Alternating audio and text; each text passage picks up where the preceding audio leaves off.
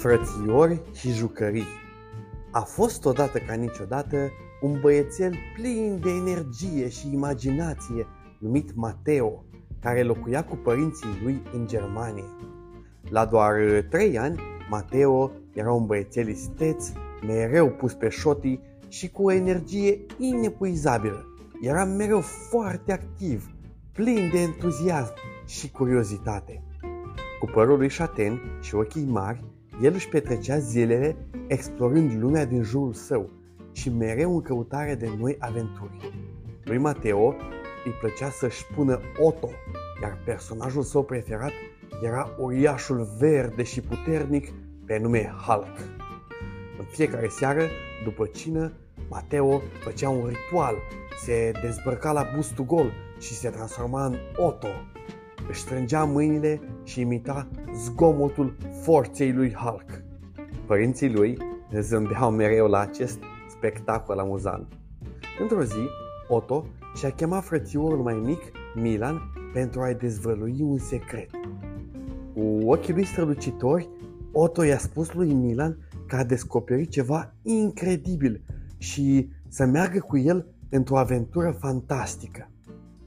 Milan Astăzi vom descoperi tărâmul magic al jucăriilor pierdute, a spus Otto cu entuziasm. Copiii s-au strecurat în camera lor de joacă și au văzut că jucăriile lor erau așezate într-un fel ciudat, parcă se mișcaseră singure. Vezi, Milan, nu eu am pus jucăriile așa, ele se mișcă singure, când noi nu suntem în cameră. Da, vino după mine. Și Mateo îl duce pe Milan într-un colț al camerei, unde, ce să vezi, era o ușiță mică ascunsă sub o cutie de puzzle-uri. Haide, Milan, să vedem unde duce această ușiță. Deschizând ușa, cei doi frățiori au fost transportați în lumea jucăriilor. Totul părea la scară mică, de copil, iar jucăriile căpătaseră viață. Erau dinozauri de pluș care alergau, soldați de plastic care păzeau castelul și mașinuțe care făceau curse pe o pistă magică.